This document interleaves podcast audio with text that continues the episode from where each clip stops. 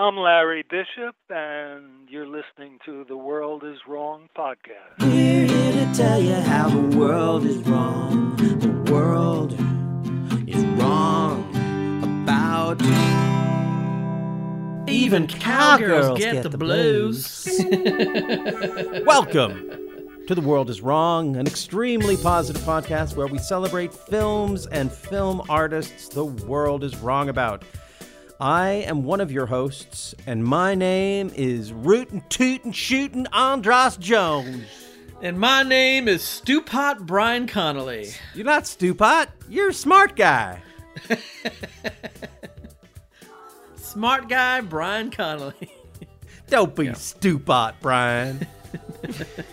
yeah, we're here to talk about Even Cowgirls Get the Blues from. What year did this film come out? 1993. 1993. Okay. Well, yes, this is uh, this is the adaptation of Tom Robbins' best-selling counterculture novel, and uh, it's from Gus Van Sant. It stars Uma Thurman. It's a movie. We're going to talk about it. Bryan, you want to get Yeah. you want you want to set up the clip? Sure. Yeah. Uh, so this is. Uh, we're just gonna start with a clip of uh, of just Uma Thurman's character, Sissy Hankshaw, just giving a little speech about sort of her hitchhiking life. There might be spoilers. There might be spoilers. There might be spoilers. You in show business? I was a successful model once. Magazines? I was the only young feminine hygiene do girl from 1965 to 1970. And then I got laid off. So now you're bumming around. Yep. Hitchhiking? Please don't think me immodest. But I'm really the best. You're the best. Yeah. Yeah, I am. When I was younger, I hitchhiked 127 hours without stopping. Crossed the continent twice in six days, cooled my thumbs in both oceans, and caught rides after midnight on unlighted highways. When I'm really moving, moving so freely, so clearly, so delicately that even the sex maniacs and the cops can only blink and let me pass, then I embody the spirit and the heart of hitchhiking. I have the rhythms of the universe inside me. I'm in a state of grace. We're back. We're back. Uh, yes, Bryan. so- this film, it's your choice. This It's- film, you, cho- you chose my it. choice. I chose it. I'm sorry. Um, let's just uh, a brief plot. Uh, it's hard because, as with all counterculture adaptations, the plots are kind of messy. There's a lot of characters, a lot crammed into these movies that work maybe better in a book, in some people's opinion, and it's a lot to take in a movie. But I'm going to give you the best plot description that I can to kind of set up for anyone who doesn't know anything about this. So, Main character, Sissy Hankshaw, played by Uma Thurman. A woman born with unnecessarily large thumbs. Freakishly large thumbs. But she uses these thumbs to her advantage by hitchhiking around America, meeting all sorts of crazy people, and eventually becoming a model. And she works, uh, her manager is the Countess, played by Sir John Hurt. And she gets sent to you know, meet with different people, uh, and eventually she's sent out to a, uh, a ranch out west that deals with feminine uh, products, feminine beauty products, and hygiene products. And she's there to shoot a commercial, and there's also a bunch of uh, nearly extinct whooping cranes that live near and on this ranch. And she meets a whole slew of you know nutty characters. Uh, Pat Morita as the Chink. Uh, we have Carol Kane as Trigger Carla. warning. Trigger warning. And uh, after the fact, but that's the name from the book. That's the name from the book. Uh, Buck Henry as Dr. Dreyfus. We have Ken Kesey as Sissy's dad. Uh, Roseanne Barr as Madame Zoe. Angie Dickinson as Miss Adrian. Lorraine Bracco as Dolores Del Ruby. Keanu Reeves as Julian Gitche. And Rain Phoenix as Bonanza Jelly Bean. Uh, silly names, a crazy cast of characters, and the movie. Oh, and Udo Kier's in this too as the commercial director. uh, some say this movie is a huge mess. Some, some, but You all, can't see me now, but my people- hand my hand is raised. all people think this movie is a huge mess. But uh, we'll. I'm excited to kind of unpack this movie a little bit because I feel most people don't want to.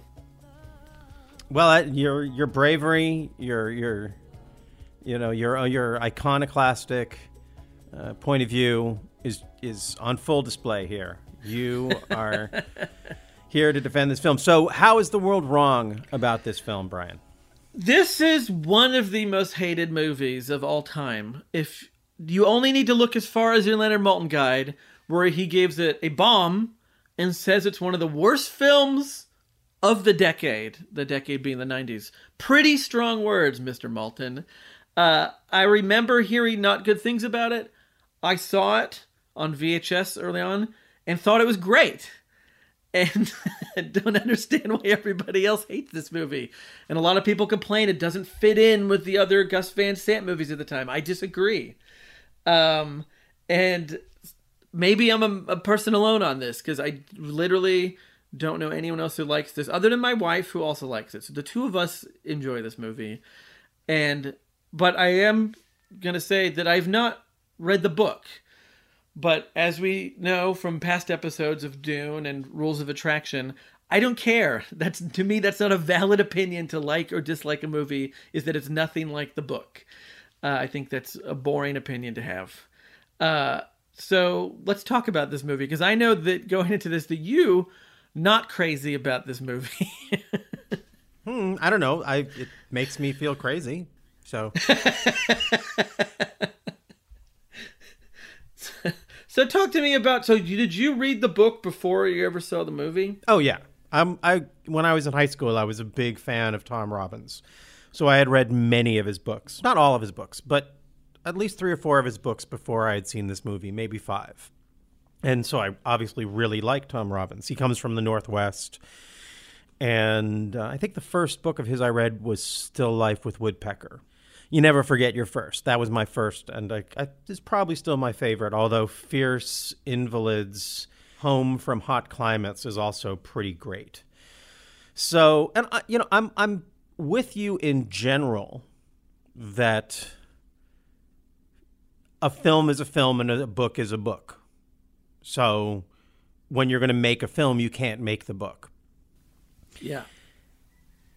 And at the same time, I think that there is some.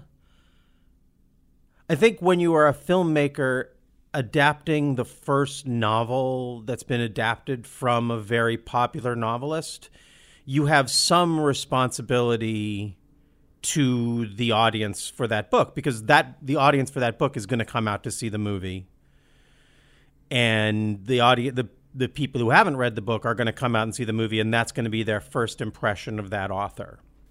Mm-hmm. And so i feel like that's how this film really fails because we've never got another tom robbins adaptation. So i think it's pretty cl- if this had been in any way successful there there probably would have been more.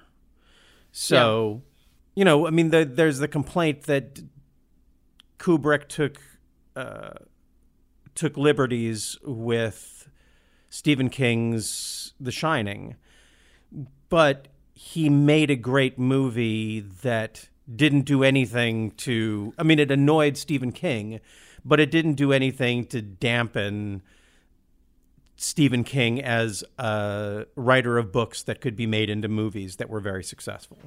True. And I'm even looking at Gus Van Sant's work around that that, that time, and I'm I, I really like films like um, My Own Private Idaho and Drugstore Cowboy and To Die For.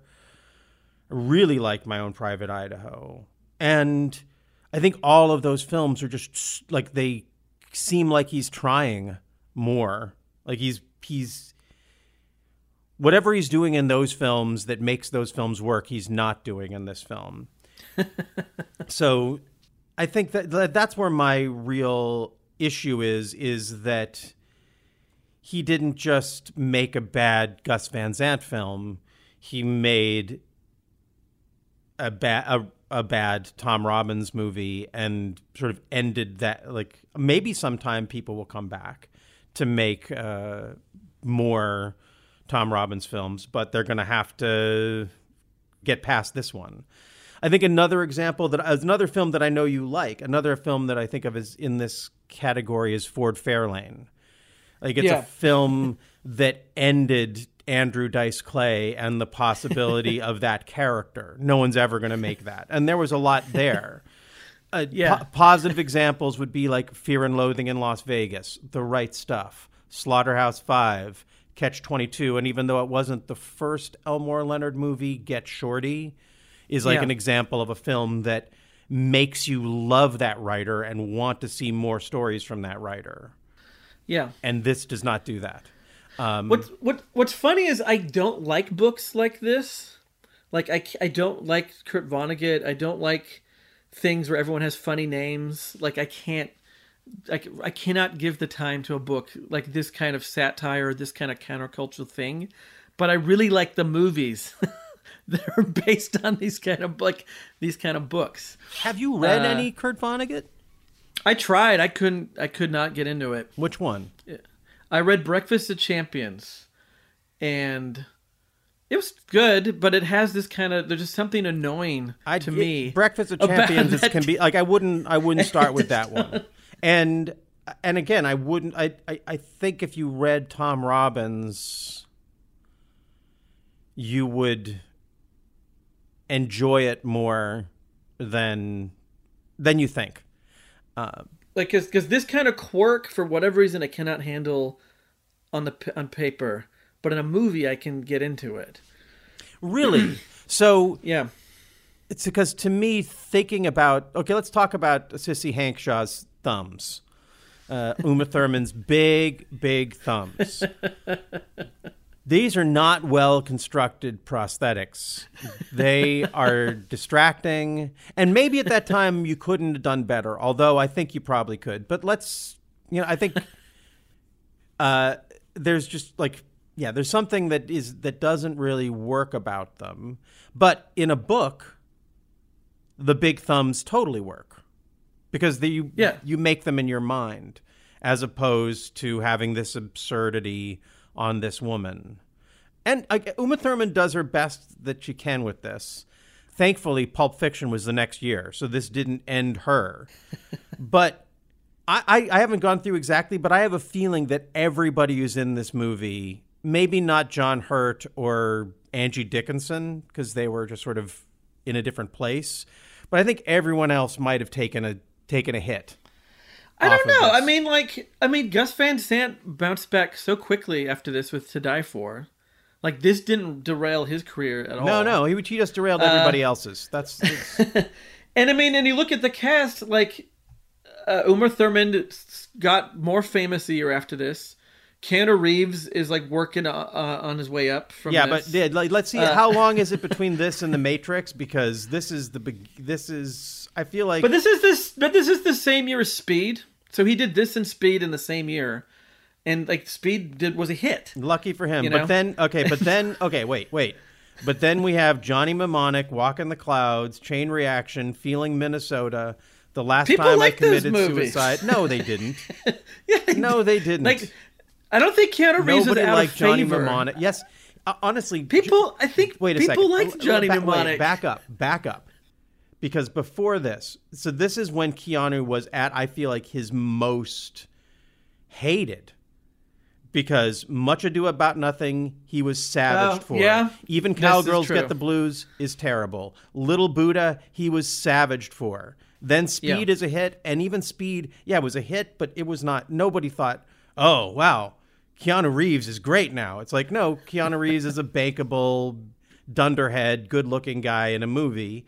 Then Johnny Yeah. Mnemonic also didn't hit. Walk in the Clouds. I guess maybe that's the last, the next time that I heard people saying kind of nice things about him, and it Yeah. it wasn't until 1999 with The Matrix that Well, at least that that, that I feel like he got back. So I don't want to blame uh, even cowgirls get the blues for Keanu's dip at that point, but it certainly was a piece of all those. And I think if we go back to it, Little Buddha, even cowgirls get the blues, and Much Ado About Nothing. I think there's probably more to like about Little Buddha and Much Ado About Nothing in retrospect. um, I, I'm I, I'm gonna I want to I, I want to get all this out, and then I don't want to make this all about me hating on this film because I really want to find out what you like about it. But I want to make sure that my misgivings are registered. So, um, yeah, I, I think I think that may be it. The only other thing I would say is that in uh,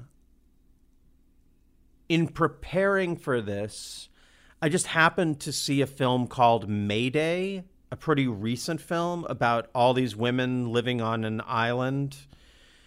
And if you want that kind of thing, I, it was just right. It was because I was thinking about even Cowgirls Get the Blues, and I was watching this film Mayday and thinking, this why didn't this person make even cowgirls get the blues they know how to hang out with a bunch of women who are rebelling against the patriarchy in a way that doesn't feel kitschy and two-dimensional it feels like you they, they feel like real people even though they're pretty these are some pretty weird women in mayday and so yeah, uh, well, we can get into there. There, there are some nice little flourishes. There's some interesting things here, but in general, I, uh, yeah, I think if you like Tom Robbins, it's hard to like this film.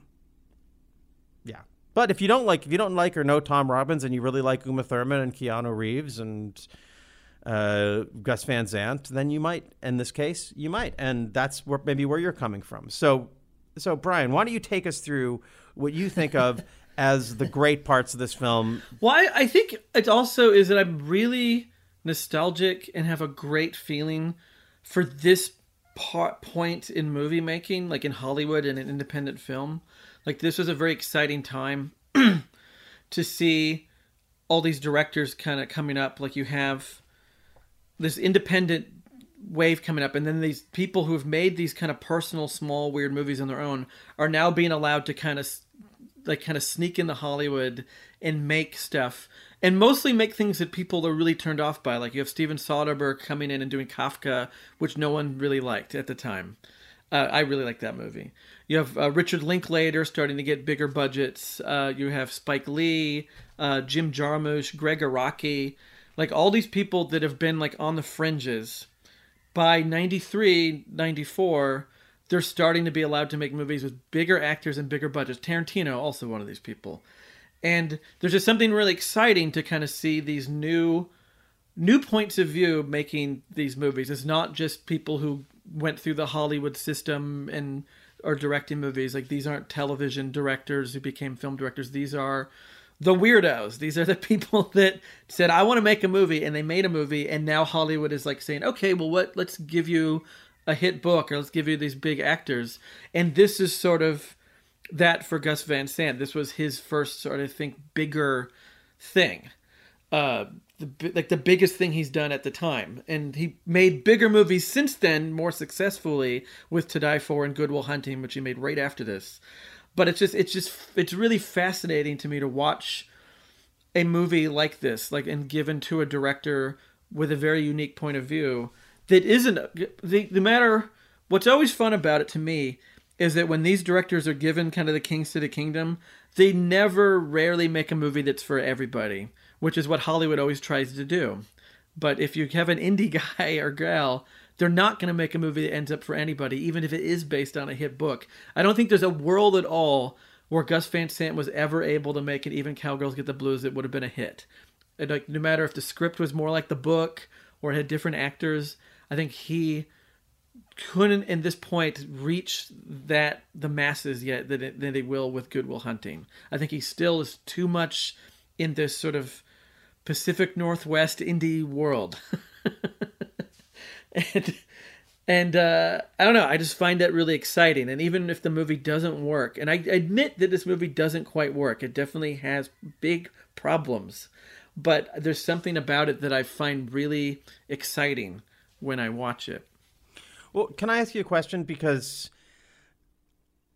I hear what you're saying, but I think of how incredibly cinematic my own private Idaho is. Yeah. Those scenes of the house falling out of the sky and cra- like that was a that's a big that's a big movie in terms of like you don't you can't make an indie movie where you get that where you do that. And this is a couple years later, but this feels like a huge step back as a filmmaker.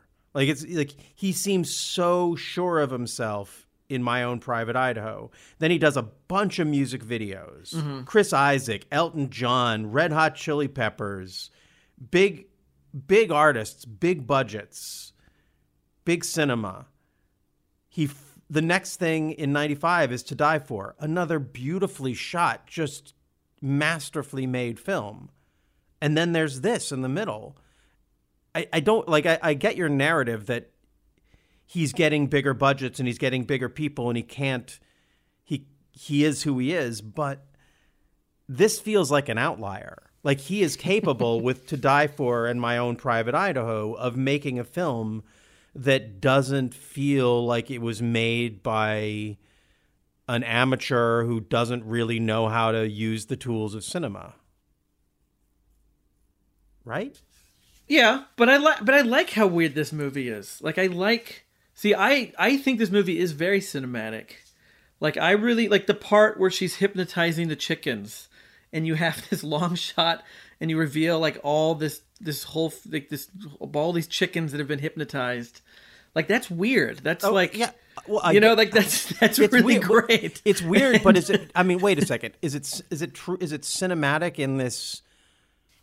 Like that's Yeah, it's a it's- shot of her, it's a shot of Jelly Bean uh, of a uh, what's her what's her name Bonanza Jelly Bean a Bonanza Yeah. Jelly Bean say like she says she wants to teach Sissy how to uh, hypnotize a chicken and then it's just a shot of her out in a field like not a very com- not a particularly compelling shot of her s- circling a chicken around and then the camera goes down to the ground and you see a bunch of hypnotized chickens i mean that's Yeah. yeah that would be that would be like when i'm i'm talking about the cinematic mastery of those shots of the house falling in my own private idaho or the way we we meet nicole kidman in to die for i don't think that that i, I just i hear what like I, actually, I don't understand what you're saying. How is that a cin? Like, it's a choice, but you could make that in your first film. That's like that's there's no it, there's no cuts. It's just a Yeah. shot of someone waving a chicken around and then some chickens on the ground. That's how is that deeply cinematic? But I, I think your definite. well, your definition of cinematic, I think, is like shots or filters that a DP uses. But I mean, like, you know, the the early m- movies of just the train going towards the camera. That's cin- that's cinematic. It's like I think you can have you can have a long shot and have everything and just the way the person moves in that shot is cinematic, and the, the camera doesn't have to move at all. You know, it's all the f- about the framing, the art, the idea. Like I think. so like, you so you think that that shot is extremely well framed? I don't think it's a framing, but I think there's something cinematic about watching a long a long shot of somebody hypnotizing a chicken. Uh, I think that's I think it's amazing. I watched that scene. I'm like, that is a great. What a great shot. What a great scene in a movie. Okay, but do you hear what I'm saying? Um, yeah. Is that there's the To Die For and Good Will Hunting, and I imagine all of his videos for these big rock stars. When I'm talking, well, yeah, I, maybe we're Yeah. using a different definition of cinematic, but what he's doing in those films is not. I, I don't see it in that shot. So could like I take let's take the word cinematic out of it. let's just talk about the quality of beautiful camera moves and great color and just shots that hypnotize you like a chicken like like in my own private idaho. Do you see that there do you ex, do you acknowledge that there's a difference in terms of the cinematic quality of the films on either side of it and what Well- you're describing? But I think this is a this is an argument I've had with many people at the video store and at the theater. I think some people's idea of what is cinematic or good cinema is that you have a really good DP or a big or a budget where you can afford these great looking shots. But like I think to go back, I think After Last Season is an incredibly cinematic movie. There's something so beautiful about those shots. They are sloppy, but they are but they are images that I've never seen before. And I've never seen a lady hypnotize a chicken in a field full of hypnotized chickens. and so I see that and be like, that has been captured on film, and it's really exciting to me. Well, yeah, but no, that was captured in print, and Yeah. then then Gus Van Sant said to Rain Phoenix, "Hey, wave that chicken around," yeah. and like that's I, I don't. Maybe it's theatrical. I don't believe it's cinematic. I don't like. j- uh, Yes, it is cinematic because it's a cinema. It's a camera, and we see her, Yeah. And then we have a reveal. Yeah. But it is if that was the level that Gus Van Sant lived at at a film as a filmmaker, I don't think we'd be talking about him now. I think Yeah. that is a a huge step back from my own private Idaho. And we could even talk about Rain Phoenix in this. Like again, I feel like she's another one. Like if this was a good film, then she would be in more movies. But this film basically it, I, I appreciate that they they put her they gave her that this opportunity. I've i've had rain phoenix on my my other podcast radio 8 ball. I uh, so I, I i met her. She's cool-ish. Not like i don't have a particular like oh my god i'm a huge rain phoenix devotee but again a sign of a good director is knowing how to place your actors in a place that makes you want to see more of them. And that didn't mm-hmm. happen with this. So like even with that like if it was so if it was such a beautiful like a great cinematic moment then rain phoenix would have then it would have portrayed rain phoenix in a way that was more like someone we'd want to see more of I don't want to stay just picking on that one scene, but I, I feel like there's a, we have a we have a a miscommunication in terms of what we're referring to as cinema. And what I'm trying to say is, if we use the examples of To Die For and My Own Private Idaho, there is definitely a different, you know, going back to basics quality, I guess you might say for for Gus Van Sant, but. And uh, we should also say that Tom Robbins does the the narration. in narration, this- yeah. in this. So he he must have been involved. I don't want to like say that you know maybe if Tom if Tom Robbins signed off on this, you know he then he made a mistake too. It's also worth noting that this movie is heavily edited. Like the version that we have watched has a lot taken out of it. And who knows what a director's cut of this movie would have been like. But there's like a big chunk of this movie that was just snipped out of the movie. Uh, they they did a premiere at some festival. Nobody liked it, so Gus Van Sant came back and took out a lot of the movie.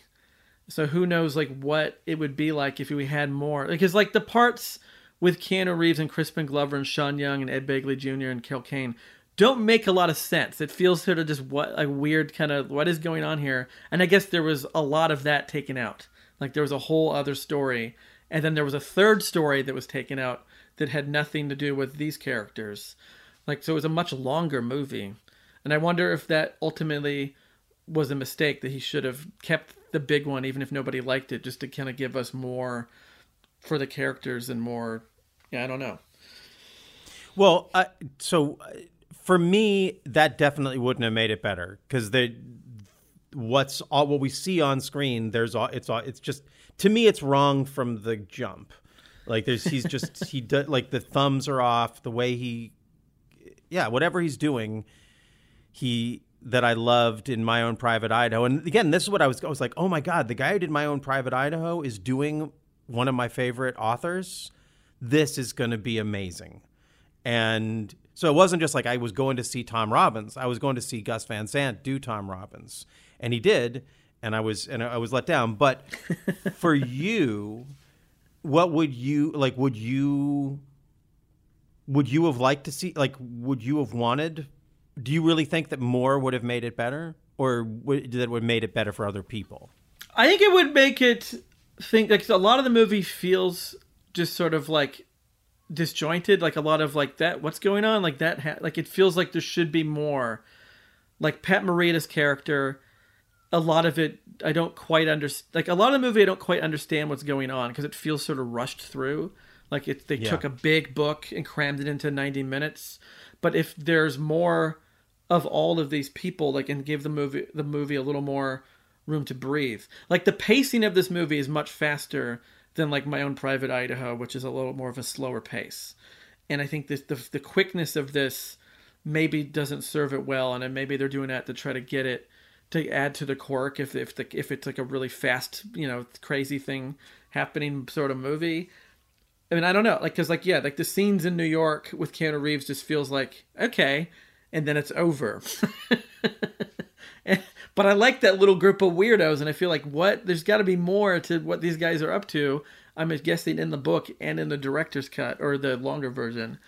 Um, but even with that, I still like this movie, and I feel it fits in. To me, it fits in well with the other Gus Van Sant things because it still feels, even though it doesn't take place there really, it kind of still has that Pacific Northwest feel to it.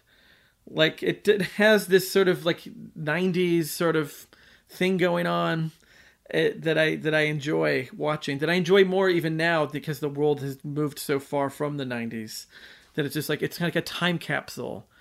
It does take place in the north. Like the the place, the retreat that they go to is in Oregon because Okay, they talk yeah. about sisters. Yeah. And Tom Robbins is a Northwest writer, so it definitely, yeah, it, it's it's other than the scenes in New York. But like, there's the parts in New York and stuff. Uh, but I I like I don't know I, I find that whole world exciting to me. Maybe because I'm from Olympia, but like that '90s when Washington State and Oregon kind of became this thing in everything. Like whether it was Twin Peaks or Gus Van Sant stuff, you know, it's just it's just fun for me to see kind of that point of view in a movie, and I I don't know. I just like I really like. There's so many scenes in this movie that I watch. And I'm like, what a great scene! Like, like Sissy Hankshaw masturbating to clouds. Like this stuff I've never seen in movies before, and and that to me that makes a good movie. Like if I'm getting images or moments that I've never seen in a movie before, whether it was originally in a book or not, that is very exciting to me. Again, that scene, like I just, I, it doesn't. I don't feel like that scene captures. Yeah, I it well. I'm glad. to- I'm, to- I'm glad it worked for you. Because to me, if a, if a if a new idea is in a movie, even if it's sloppy, I'm very I'm very happy because it's something that's new to me. So it may not have like the great like maybe there's a better way to direct it, maybe there's a better place to put the camera, but if there's a new image, like I'm hungry for new images, especially when the bulk of things people make you can tell they just made it with coverage and it's kind of shot, you know, like a, how a TV, a regular TV show is shot. But when you get person masturbating the clouds or hypnotizing chickens or Uma Thurman dressed up as a whooping crane while Udo Kier is yelling at her, I'm like, this is a movie that I've never seen this before. this is really great. And some of it definitely feel like the chicken part. Is that in the book, the hypnotizing chickens? Yeah, When all was the, stuff you're talking when about. Was is the, the when book. was the book made? What year did the book come out? Uh, it was Like is- published in 1976. 76.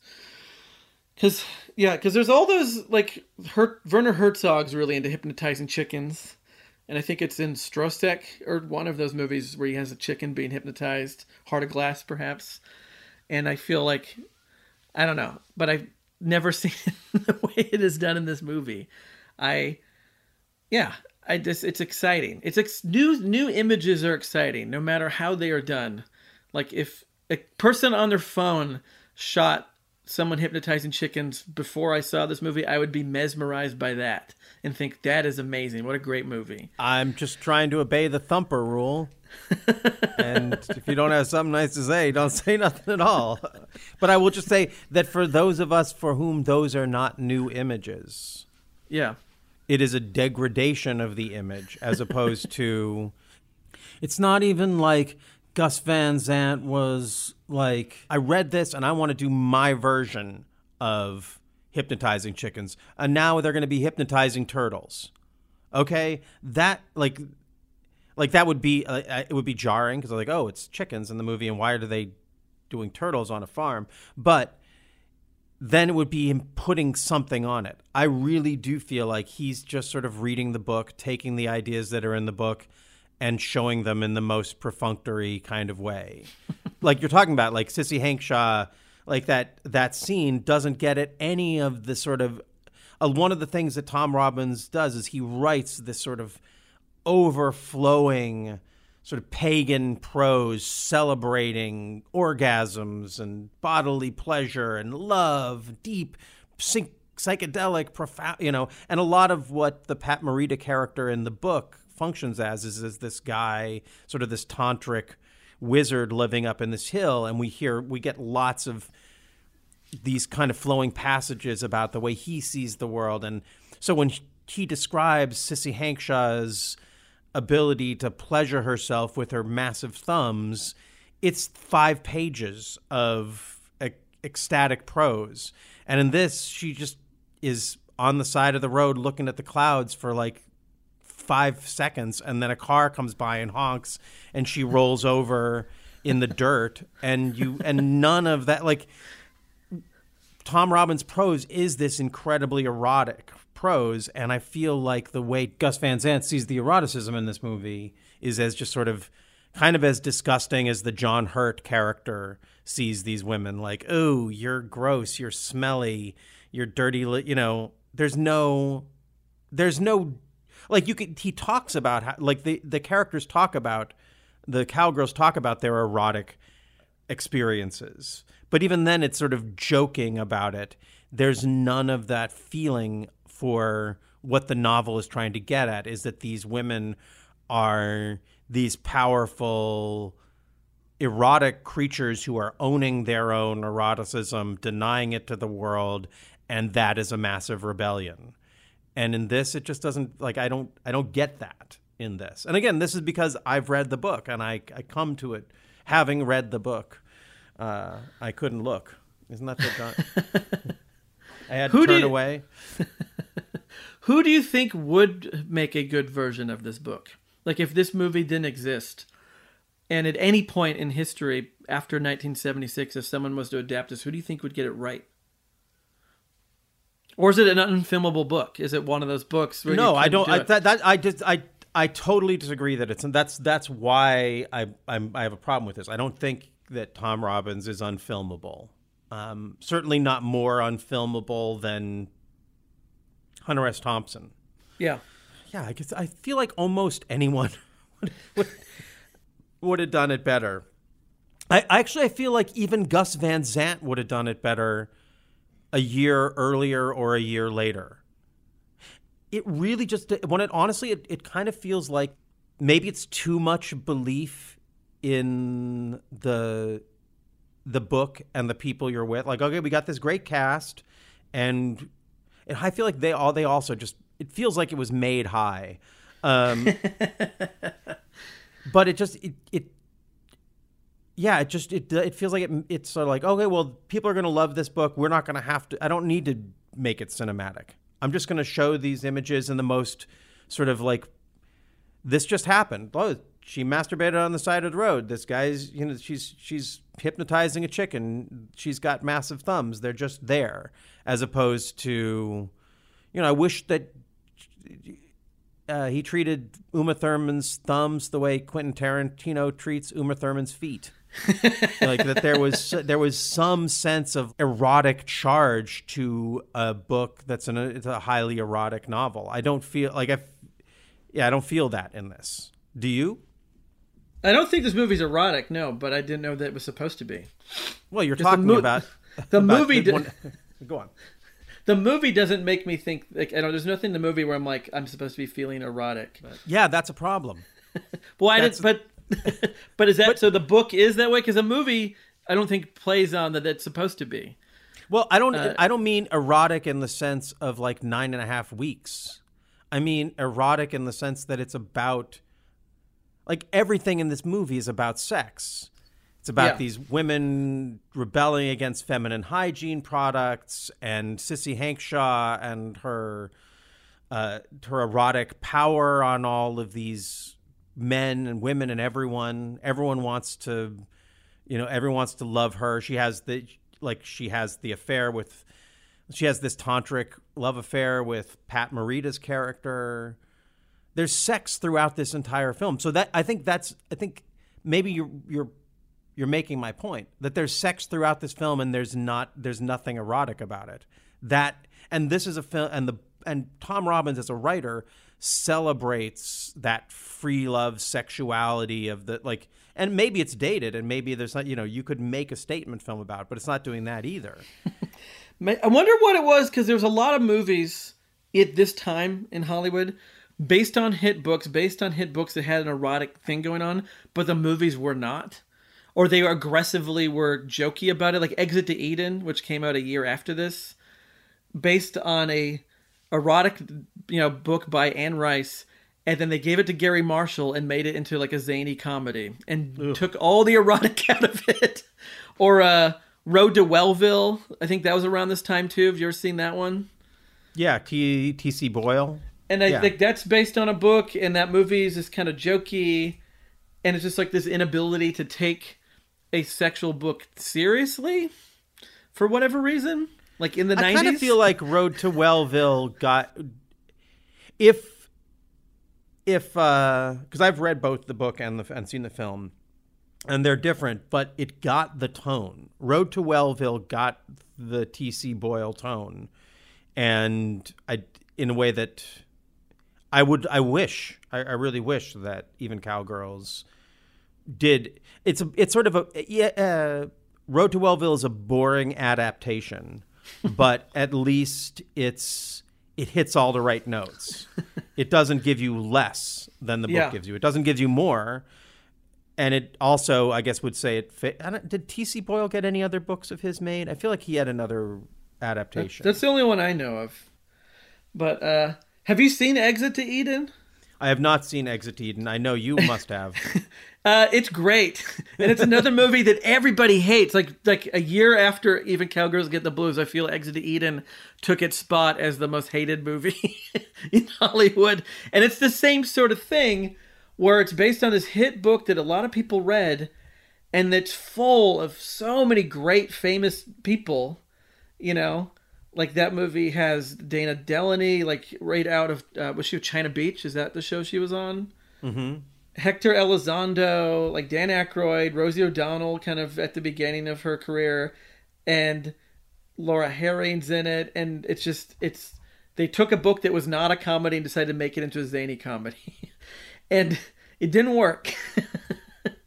and it almost feels like, and I don't know if you got this or not, watching Cowgirls Get the Blues, it kind of reminded me a lot of that movie Candy, written by Buck Henry and Terry, based on a Terry Southern novel. Mm-hmm. Have you ever seen that movie? Long time ago. Where it's like it's like kind of the same idea as like this this this lady is kind of going through this like journey and she meets all these crazy characters and it's very sexual and one of them is like uh, Marlon Brando and Ringo Starr and it has that kind of Terry Southern thing going on and I think the fact that Buck Henry's in Cowgirls Get the Blues and that he wrote the next Gus Van Sant movie I think with this movie that's sort of the type of movie I think Gus Van Sant was trying to do like a Terry Southern movie with this. I think he was trying to do like a Magic Christian. Oh, yeah, or, I- I or a that. Candy, and he's trying to do this sort like those kind of movies they made where it's very counterculture, but it's full of all these famous people, and we're gonna throw in like a Burroughs cameo for those that know, but we're gonna have like Keanu Reeves in here and like some of these more famous people, and we're trying to do this like crazy cast of characters. And the thing is, most of those movies never work. Like Candy doesn't even quite work. I mean, Magic Christian is great. I think that movie works, but Candy definitely has the same feel as this, where it's kind of a mess. Where I'm sure they kind of didn't get the point of the book exactly, but they're trying to get because tone is really hard, and I think maybe at least from what you're saying, it seems like they didn't get the tone right for this movie that you get when you read the book. Yeah, yeah. I, I, I should say also, uh, I w- Road to Wellville. I was wrong. That did end the T.C. Boyle adaptations, and that was Alan Parker. And that was not a liked movie either. No one liked that movie. I liked Um, it. You liked it. Well, maybe we can do an Sorry. episode on it. No, I don't. I don't like it, and I'm not. I'm not ready to go and do a champ, do champion it. But I felt like I liked. It was like I. I didn't love it. it I didn't. Yeah. I haven't thought about it really much since then. But Um, uh, who plays the the Kellogg's guy in it? He's who's, It's it's Anthony Hopkins. yeah. He's. He's great. With he's that. got like buck teeth. yeah. you have Dana Carvey in there, Bridget Fonda, like that is a John Cusack. That's Yeah. a that's a that's an odd movie. I, Um, I do like yeah. that movie. I, do, I might go back and watch it. I might go back and watch it. So we may disagree on the tone of this movie working for us or not, or whether it's cinematic or not. But there's definitely a few things worth noting that I find really interesting in this movie that I haven't quite figured out why it is what. Okay. Why? So, why? I understand why he dedicated this movie to River Phoenix, but why did he dedicate this movie to River Phoenix? Could he? Could he? Could there have been a better movie to dedicate to? I I get he passed away between the last movie and this movie, and his sister's in it, but it definitely feels uh, kind of like an odd. Like, why is this? Was this a book that River Phoenix liked? Like, was is there something behind that other than it just he wanted to dedicate whatever movie it was next to him since he just passed away, or is there an actual meaning to it? Well, I have to imagine that River was going to play one of the roles in this. Do we? Do you know anything about that? No, I don't. I just saw you know just in the movie when you watch it, it says that at the end Right. Or at the beginning uh, that it's for that's for River. Um, and it it is it is great his devotion to that family still.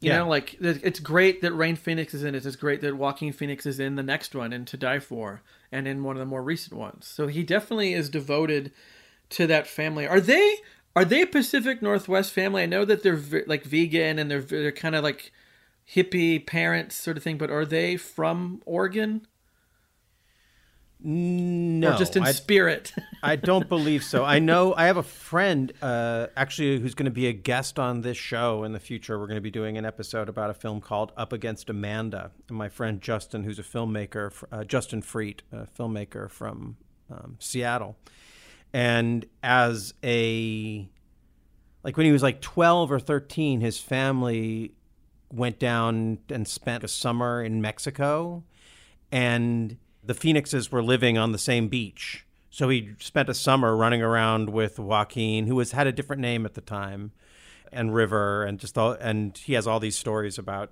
just sort of hanging out and running around with those kids. So I feel like they were just sort of rambling with a family that was could could have come out of this book. So I feel yeah, I, and I do think there that is the one thing that maybe I give. I still don't think this is a good movie or a good adaptation of the book, but I do give Gus Van Sant some I don't know, just some leeway in that he is mourning the death of River Phoenix and he's bringing the family that's mourning the death of River Phoenix into this film and that's got to be really sad and it's I that's not a very erotic feeling. This film feels more like it's in mourning than it is excited for the lusty take on life that is and it's de- and it's definitely out of all his movies from the 90s the breeziest and the most positive. Like it's not like his other movies are all dark. Um like even Good Will Hunting gets kind of dark and it gets gets serious. And i guess until you get to finding forrester you know like this kind of maybe he just felt like i need to just make something fun and silly. And maybe this wasn't the right book to make that into but maybe that was his mindset after having a good friend and collaborator pass away so suddenly. To like maybe you just want to go out and to the ranch and just make a bunch of jokes and dress Uma Thurman up as a bird and just have fun for a few months. Distract his sister with it. Just be like, you can be a cowgirl. It'll be fun. You know, let's hang out with Pat Morita in the desert. like let's let's cheer ourselves up here. The high desert. The high The desert. high de- yeah, maybe it's just like, yeah, let's do a bunch of peyote and just get all our friends together. Keanu, you can be in it. You can wear a crazy plaid outfit. Crispin, you can be it and have a comb over, and we'll just have fun and just make this weird thing and just kind of like enjoy life while in, instead of just being sad. Let- Maybe I that's wanna- what it, I, I also want to make make clear. You just said Crispin, not Chris Penn. Don't look for this. Don't look for Chris Penn in this movie. He Crispin Glover. Yeah. but I think I don't know. That could be maybe that's what this is. Maybe it's just a uh, this is Gus Van Sant grieving. This is yeah. Yeah. Everybody everybody grieves differently. So Yeah, some of us destroy the the cinematic possibilities of one of America's great uh, novelists of the '70s. Others of us just, you know, quietly drink alone in our home. Who's to say what's the better way to get to do it? Another thing that is really weird, and I don't know why, and I can't find any info that he. Cre- this is the only time that I've remembered seeing him credited as Gus Van Sant Jr. Why hmm. is that? Why is he listed as that in the credits? I've never seen that in other things, but in this one, that's how he's listed. I'm sure that was his choice. Maybe he is a Gus Van Sant Jr. Is that how he's? I don't. Yeah. I, this is one of those things I do not know. I'm your I'm your Tom Robbins expert. You got to be the the uh, Gus Van Sant expert. Yeah, and it's the only time that I think he's credited as Gus Van Sant Jr. Like, is that a joke? Is that a reality? I don't really understand. Um, what are your thoughts on the k.d. lang soundtrack? That is like the only positive thing that all reviewers talk about when you read the reviews is like, we hate this movie, but we like the music of k.d. lang. Eh, you know, whatever. I I do, uh, it's uh, it's it's probably fine. And when I'm putting this together, I'm going to use some of the music. And I remember it be like. I, I I don't see it as a as enough of a silver line. There there are other things that I that I took pleasure in more in this film. In a way, I you know when I when I spoke with you about this when we were talking about it a while back, I was saying how I don't maybe I told you this. I don't feel like this film feels like the 70s or the 60s or whenever this is I guess it's supposed to be taking place in the 70s. Yeah. But going back and watching it again, visually, actually, that's one of the things that I kind of like that Gus Van Sant gets is that he gets the 60, the late 60s, early 70s without doing a lot of needle drops and Yeah. sort of obvious. Like they just, it feels grimy the way that movies that really took place in that era feel like. You know, like the stuff in New York, particularly Yeah. in a way. Oh, it also made me think of what's the Robert Downey Sr. film that you love? Greaser's Palace? Greaser's Palace. This all like I felt like it also reminded me of that, which also felt like it was true to a 70s vibe, but in Yeah. a way I don't know if k.d. lang's music I think k.d. lang's music might have uh distract like made me feel like I wasn't in the 60s 70s vibe because I don't associate her with that. It's funny is I always forget this movie's supposed to take place then because I don't. It doesn't read to me as that unless someone says it does, and I think also because and maybe this works for it or doesn't. That the '90s, especially in the early '90s, were so obsessed with the '70s. Like '70s were back. People were dressing up in '70s clothes. So it does. It's to me, it feels just very 1993. When I watch this movie, this reminds me of the 90s in a good way. I was like, ah, remember the 90s when people were really into Western wear, but then also bell bottoms. And it's just sort of like, this is just sort of how 1993 felt if you were hanging out. Uh, and I think that works. And I, I, I like the k.d. lang soundtrack. It has this kind of nice, it's really breezy. And like, there's no songs that I remember or take away from it. but while I'm watching it, it just kind of adds to this pleasant this pleasant feeling that I get when I watch this movie. Like I find I find this movie to be very pleasant. Like I'm not laughing out loud on the ground, and I'm not really finding anything super profound in it. But there's something about it that I'm, I find very pleasant, and I think it's because I also like Uma Thurman so much. So I like seeing her kind of do these little funny, quirky things. Like I love her. like even when she's offered the ride, she still has to stick her thumb out before getting into the car. You know, I think that's a funny, weird little thing. I don't know if that's in the book or not. It is. It is definitely. I think that's really like that's just. but like she sells little- that she sells that moment really great. Like that is a moment from the book that is that when she does it, I, I felt good. So yeah. and uh I don't know, and it makes me. I, I kind of watching this makes me want to see more Uma Thurman. Like I forget until I'm watching an Uma Thurman movie how much I really, really like her, and I find her just incredibly charming and funny, and just like there's something about her that I really, I'm really into, and like I think with this and Pulp Fiction, it just I want I want more. I want more Uma Thurman now in 2022. Let's give us some more Uma. Yeah, do you uh, do you get a kick out of the fact that her like the western like the leather full body uh, outfit she's wearing is reminiscent of or it's a foreshadowing of her Kill Bill Yeah, jumpsuit? Yeah, no, totally. I totally get that. Yeah. It's like in another world, maybe this is that character before she's decided to kill people. She was just trying to love people first, and it didn't work. Guess fancy And she Sant lost ruined the that. thumbs. So then she had to go murder, yeah, Vengeance, the son who cut her thumbs off. Um, uh, but I, I also like this movie. I think because, and we've talked about this before. Like, there's certain directors that I like so much that even the huge misfires I'm into, and Gus Van Sant is one of those people that, like, I am a strong defender of his Psycho remake. I truly love that movie. I think it's a masterpiece. I really wish you'd pick that it's, film. and we will do that sometime. But there's so much to unpack from that movie, and that's such a hated movie. And I don't know. I just really there's something about him that's always interesting and it's always like he's always trying something and maybe recently his stuff hasn't quite clicked with anyone. It just kind of but maybe it's too off the radar and like i haven't even seen his last few movies like sea of trees or um restless or promised land.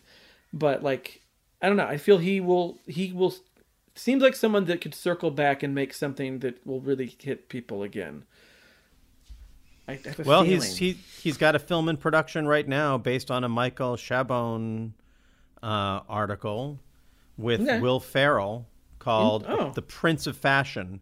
A father brings his son to Paris for Men's Fashion Week. maybe that's the thing that'll click. It's yeah, because like I feel like him and Todd Haynes have kind of been moving together at the same time in terms of their careers. Like they're both Portland-based uh queer filmmakers. That's that's oh man, I wish Todd like I'd rather see Todd Haynes make this movie so much. I think that's who would because like what he did with the Velvet Goldmine. If he had done that with this, maybe that because that movie Oh, is yeah. weird. It's quirky. It's sexual. It's visual, like visually exciting. Like I feel maybe he Actually, but, but wait, is actually I, I don't I, I this may okay. So this is a sort of a sticky place to get into, but let's think about it. So Tom Robbins, he's so stuck in the that time of the '70s where Yeah. you could be a male writer who's writing feminist novels or writing novels with feminist heroes that are also deeply lusty and sexual. Mm-hmm. Part of their power comes from the sexuality that's projected on them by this male author. And I love Tom Robbins, but my big beef with him is that all of his books, there's in in this it's the Pat Morita character, but in all of his books there's like all the guys are bad are terrible, all the women are great, and then there's this one fantastic guy who all he wants to do is just go down on them forever and listen to them. He's the perfect man. Leave your leave your boyfriend for me. I'm Tom Robbins. Um, and it's it's so that's my my point is that so when I'm thinking about it, it's like well, th- maybe this film should have been direct rather than being directed by a gay man. It should have been directed by a woman or by a, a straight guy who like where there is that erotic charge. I that's why I feel like the like Gus Van Sant's take on it feels like this is the film that the Duchess would have made, that the John Hurt character who finds the women disgusting would have made. And I'm not saying that that's true of all. Like I don't want to say that you can't be a gay filmmaker and make a film that is that has that charge, but it makes sense that Todd Haynes does the Velvet Goldmine really well because that speaks to his erotic charge. Yeah. And I don't like I feel like I actually do feel like this movie would have been so much better if it had made been made by a woman who really loved Tom Robbins novels. Because she would have got these women characters and like that they're the heart of it. And I feel like if it was someone who wasn't rebelling against Tom Robbins novels and really like was able to get inside of that voice, I feel like it could have been better than the book hmm. as opposed to worse for me. But in '93, there definitely wasn't any female director that I think would would have who could have done it. Like you'd have to be do it now. You'd have to have someone now. But uh, who would that even be? I don't know. Like which I don't know. Uh, director kind of has Jane this Campion. tone. Jane Campion could have done it. Has she done comedy before? I guess Holy Smoke is supposed to be funny. I don't. I don't think. Like I don't think this film. I don't think this film is a. Uh, this book isn't a comedy. That it's Okay. absurd, and there's humorous stuff in it. But I don't think that it's like. I think that maybe is part of where it fails for me. Is that it wants it to be a sort of like, oh, this is fun. Like this is funny, but it's not. Yeah, I don't know. Um, I'm sure that there. Well, I, I I'd invite our listeners to suggest who would be the ideal director for this. That'd be that'd be a good thing to know. Like if, if yeah, I don't I don't know who I, I'm I'm throwing out Jane Campion because she deals with sex and she knows how to deal with men and women very well. In fact, the series Top of the Lake that she created, the first season, deals with a women's separatist group that feels a lot more like what I would have liked to have seen in this movie than how the cowgirls are represented. Okay. Yeah, I just feel like she would get into this a little bit more. I feel like I would believe hmm. the I definitely would feel would believe these women characters and Sissy Hankshaw a lot more if there was a woman a woman's point of view in there. And maybe there was, you know, who knows? I'm sure there were a lot I mean, there were a ton of there were a lot of women's point of views in terms of Rain Phoenix and uh, Lorraine Bracco and Sean Young and Car- like there's a lot of great women in this film, and I'm sure they all had you know things to share. So I'm not suggesting that. Uh, well, I, I don't even actually know why this doesn't work, uh, but I I think it's worth pointing out that there is some kind of s- uh, sexual dynamic in terms of representation that might that might explain the misfire.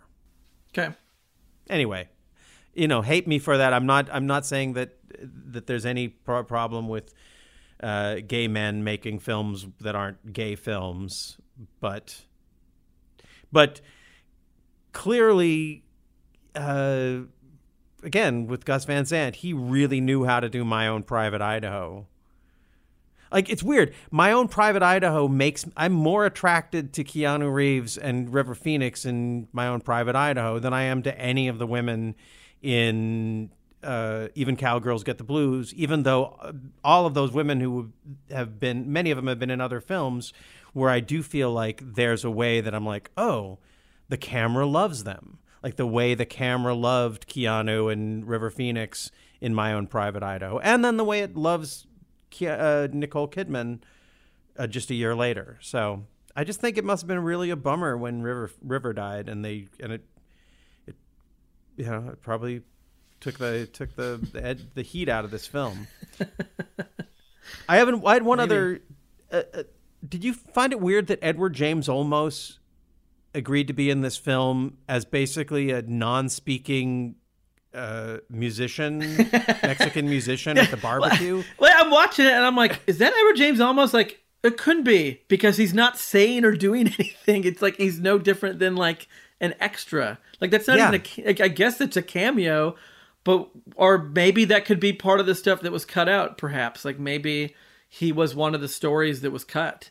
I don't remember it from the book. I don't remember there was a, a story about one of the Mexican musicians, and he'd already done Stand and Deliver. He was a he was already No, no, a uh, star. Yeah. Uh, but like the other people who are in it, like Roseanne Barr and like even Ken Casey, like they have dialogue, like they have a moment. Whereas that he's literally just in the background with this other, and if you don't know to look for him, you might not catch him. But who, yeah, who was he hanging out with to be like, I'll be in it. I'll just stand in the back. You know, like it's like which of these people is he pals with? Is he like showing up with uh like Angie Dickinson and their pals, and she's like, "Hey, Eddie, you want to be in the scene? It'll be funny." Like, sure, whatever, sure. sure. Or in my mind, I hope that he's a good friend with Pat Morita, and him and Pat Morita were just like on a bender, and then there's like, "Hey, we're filming tomorrow. You want to be in the background? Like, I, there's just some extras. Like, just show up. It'll be funny." I don't know. Who knows? Um, that is that, weird. That that is a weird. Yeah, I totally forgot about that because it didn't register because it was just so strange and just so quick. And you just, I think because it she showed up, and in my mind like, oh, I didn't know he's in this movie. I forgot, and it was waiting for him to come back and say anything, and then he didn't, and then I totally forgot about it because it was it was so insignificant. yeah, that's weird. Hi, I'm Bryan. And I'm AJ, And we have a podcast called The Director's Wall. examining a filmmaker's career film by film. First up was M. Night Shyamalan, then Francis Ford Coppola. Who's next? Is there anything to this whole auteur theory? Find out on The Director's Wall. subscribe via Apple Podcasts, Google Podcasts, Stitcher, or your preferred listening platform. Do you call yourself a music fan? Are you the one making the playlist for all the parties? Then you gotta listen to the Pinch Music Podcast, where we interview musicians, engineers, producers, and music lovers of all types. We even put together playlists for any and all occasions. So if you want to have the Beatles versus Stones debate, pick up some engineering tips, or just discover a new artist, you gotta check out the Pinch Music Podcast, all a part of the Paper House Network.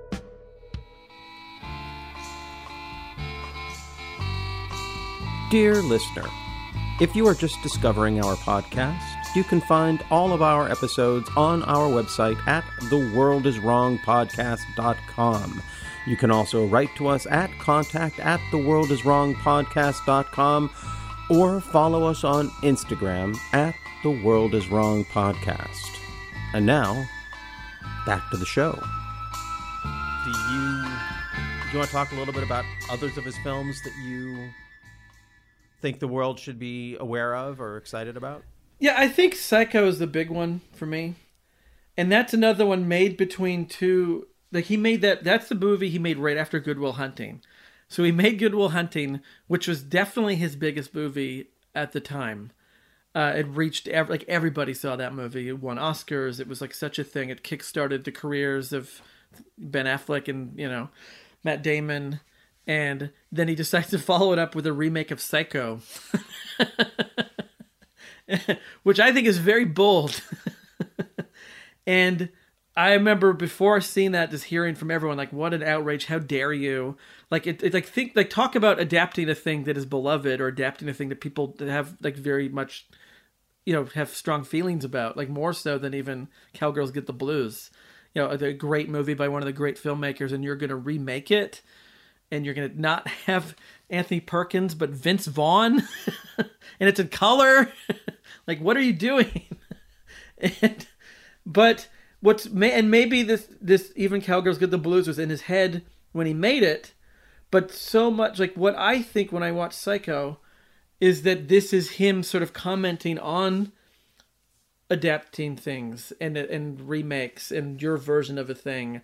And it feels more to me not a remake but like an essay on sort of like what do remakes mean? Like is this and i think he, he even kind of says through the movie should I even be doing this? And like, okay, if I'm gonna just do it, what does this mean? How do I do it? And just like, there's something just really like I feel like there's a whole college paper within Gus Van Sant's Psycho. There's a lot going on in that movie. It's not just a rehash remake. Oh, I have I have tremendously more respect for psych for his Psycho than for this because first of all, it doesn't you you don't lose the original Psycho, and there that is such so clearly a a bold statement Yeah. that is philosophical. It's like it's like the you know what's the the painting this is not a pipe. like it's one of the it's a piece of art that makes you ask really big questions about art.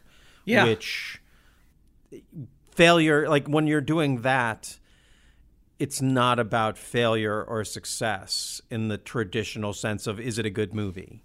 But at the time, people didn't understand what he was doing, and they were just Yeah, like, "What a what a hack! What a wrong." sellout! He did this." And the fact that it was him doing a shot, like the, the whole thesis for anyone who hasn't seen it or didn't know, he did a shot for shot remake of Psycho. Like, dude, we even did the same angles, but because he's not Hitchcock, it's just not going to feel like the same movie. And I find that just kind of a fascinating way to enter in a, a remake. And I think it totally worked. Like, I was so mesmerized by that movie. Um, and I don't know. I'm, yeah, I saw it when it came out, and I was a huge fan.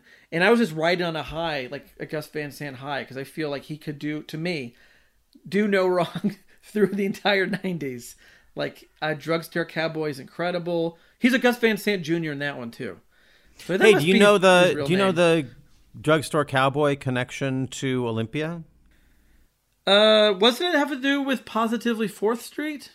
The- yeah, the- right. Wynn, who ran Positively Fourth Street, was one of the.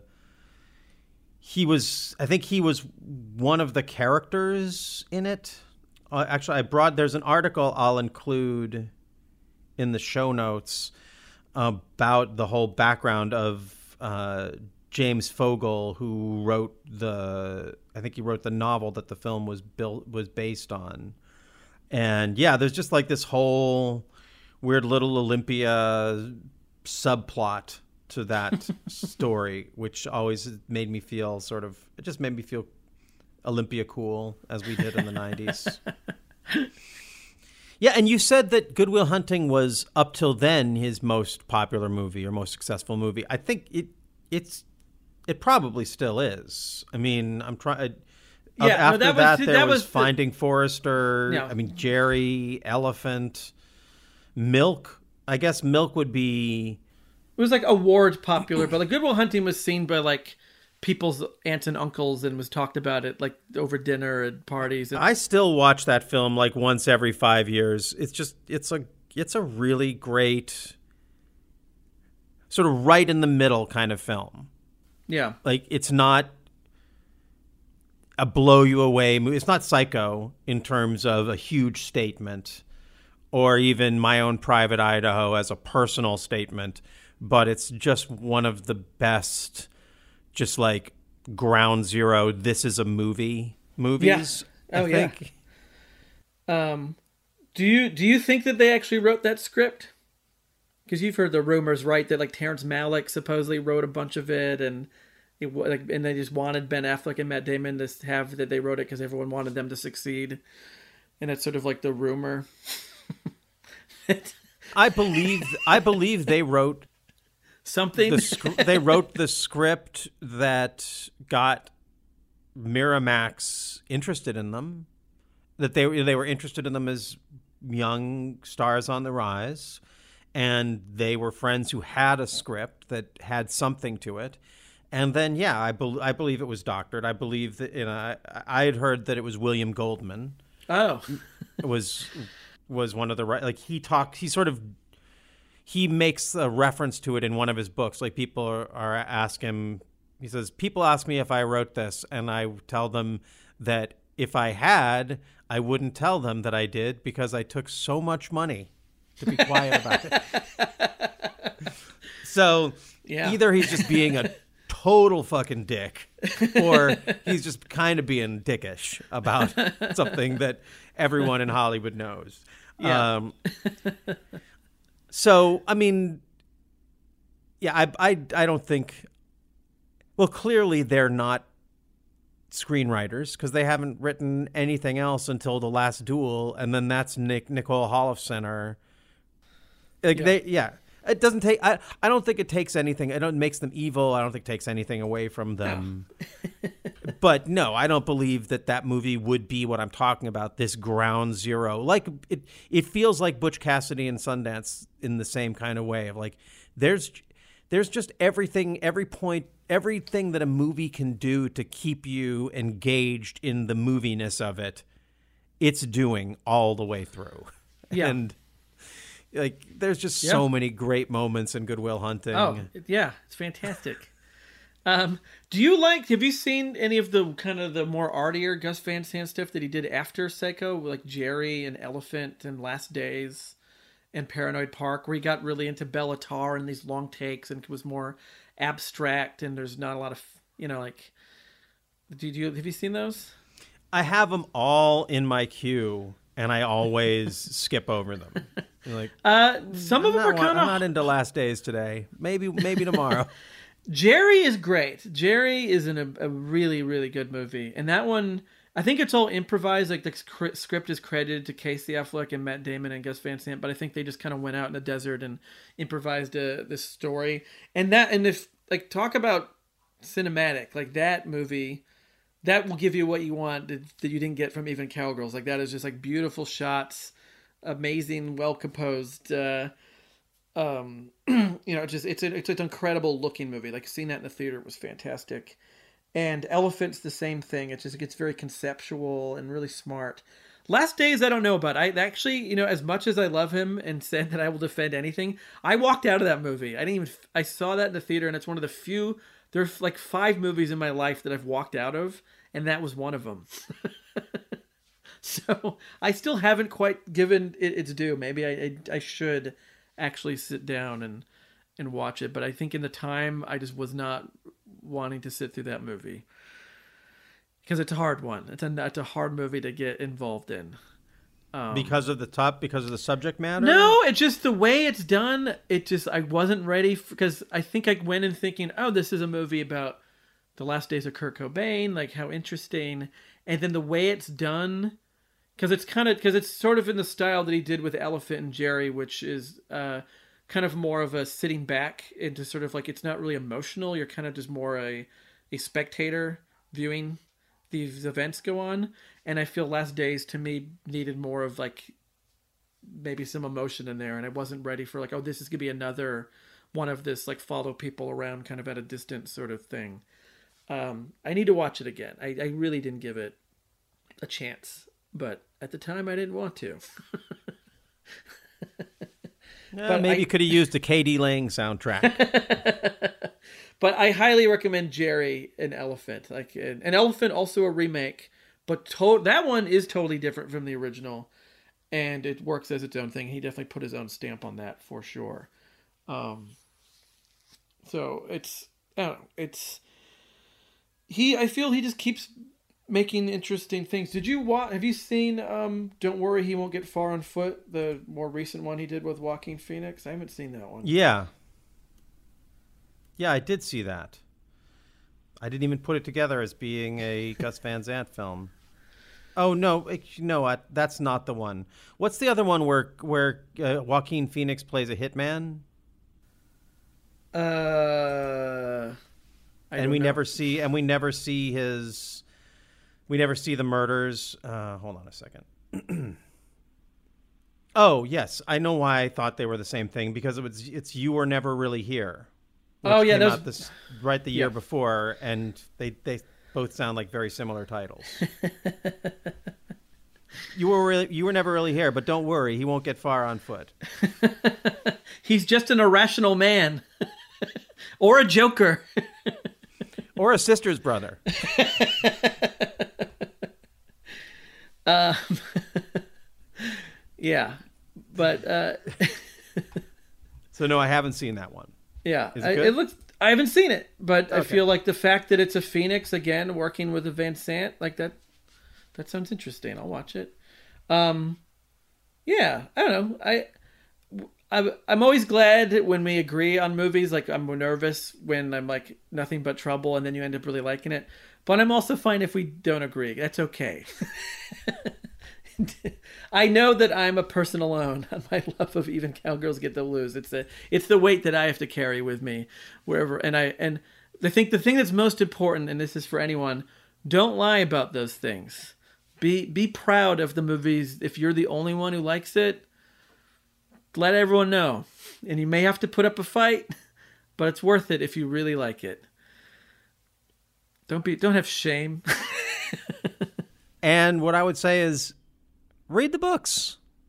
Check out the Tom Robbins novels. They're they are excellent. Is this his best book? No.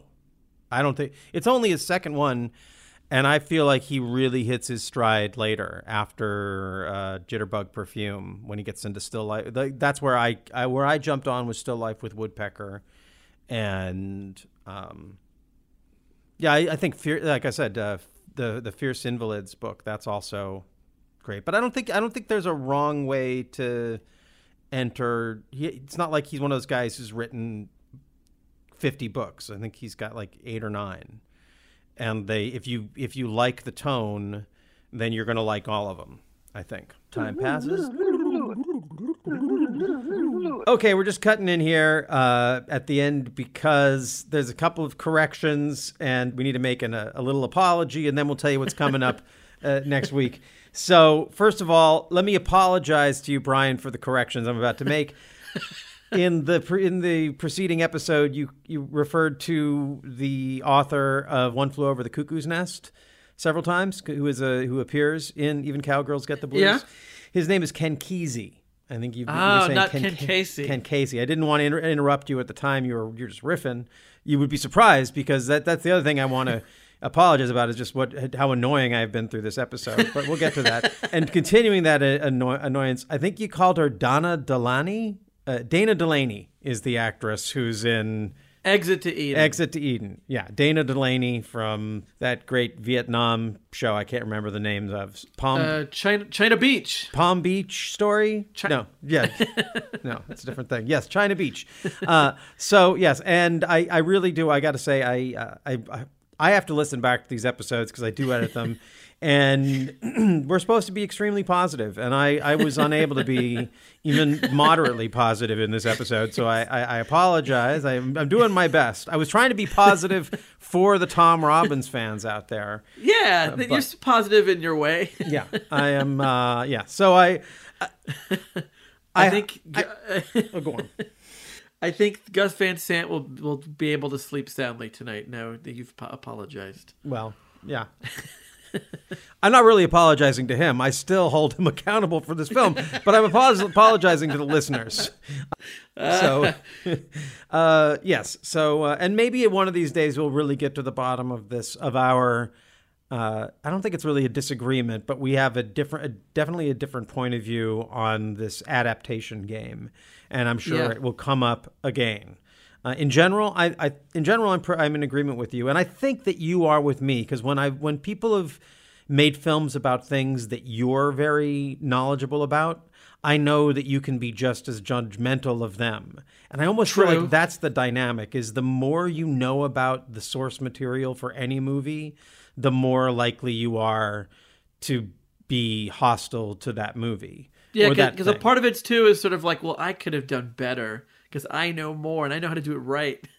It's not even I could have done better. It's just, uh, it's just, it's just really like when you know that you've seen adaptations of things that you were into, and there's a good feeling that comes from watching a really well made Elmore Leonard film, and you're like, yeah, Oof, yeah. God, true. they and when they don't get the Elmore Leonard tone, you're like, oh, that's okay, you know. Uh, anyway, well, like I said, we'll have many other opportunities to dig into that. But let's tell folks what is coming up next week, Bryan.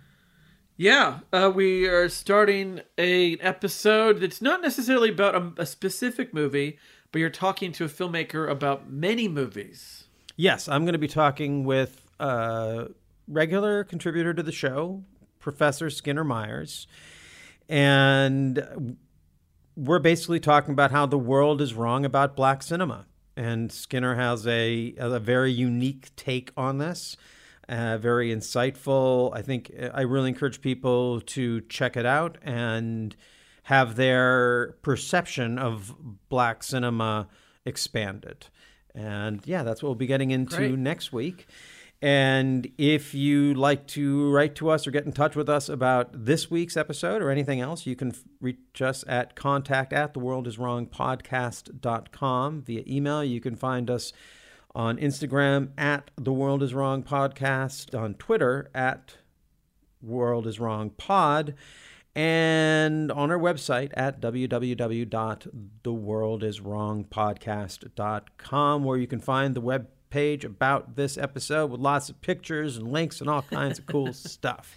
And um, I guess I, you know, and I'm going to tell you something I tell you every week, but this is something that Sissy Hankshaw and the ladies of the Rubber Rose Ranch uh, know very well, which is that wherever you are, the world is wrong, and it's probably wrong about you.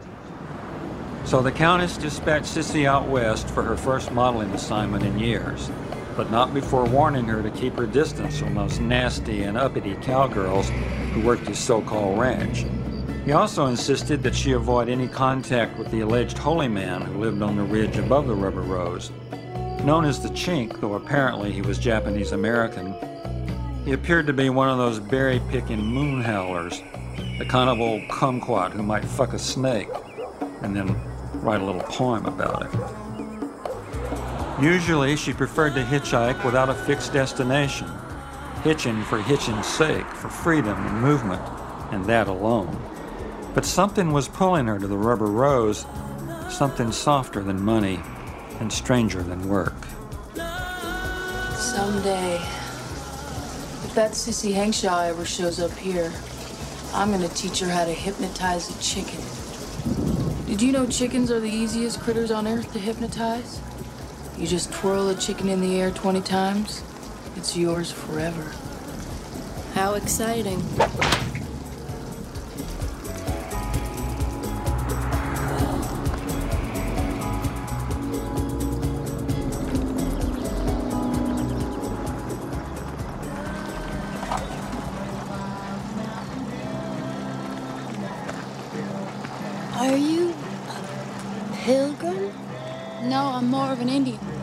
She means, are you gonna go see the chink?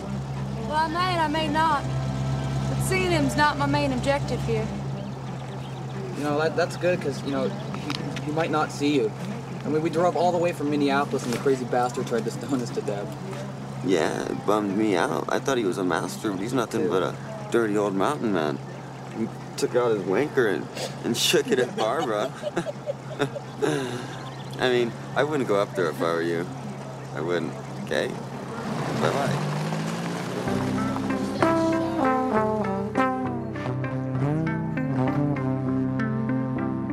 Radio 8 Ball. Andras here. When I'm not co hosting the World is Wrong podcast, I'm hosting and producing the Radio 8 Ball podcast, where we answer questions by picking songs at random, like picking musical tarot cards. We've hosted musical divinations for people like John C. Reilly, Patricia Arquette, Tig Notaro, and Fred Armisen, and hosted over 200 songwriters providing the randomly chosen answers from Inara George and Dan Byrne to Mose Allison and Allen Toussaint. That's Radio 8 Ball, all one word. You can find us wherever you get your podcasts and download our app from the iTunes App Store. Show.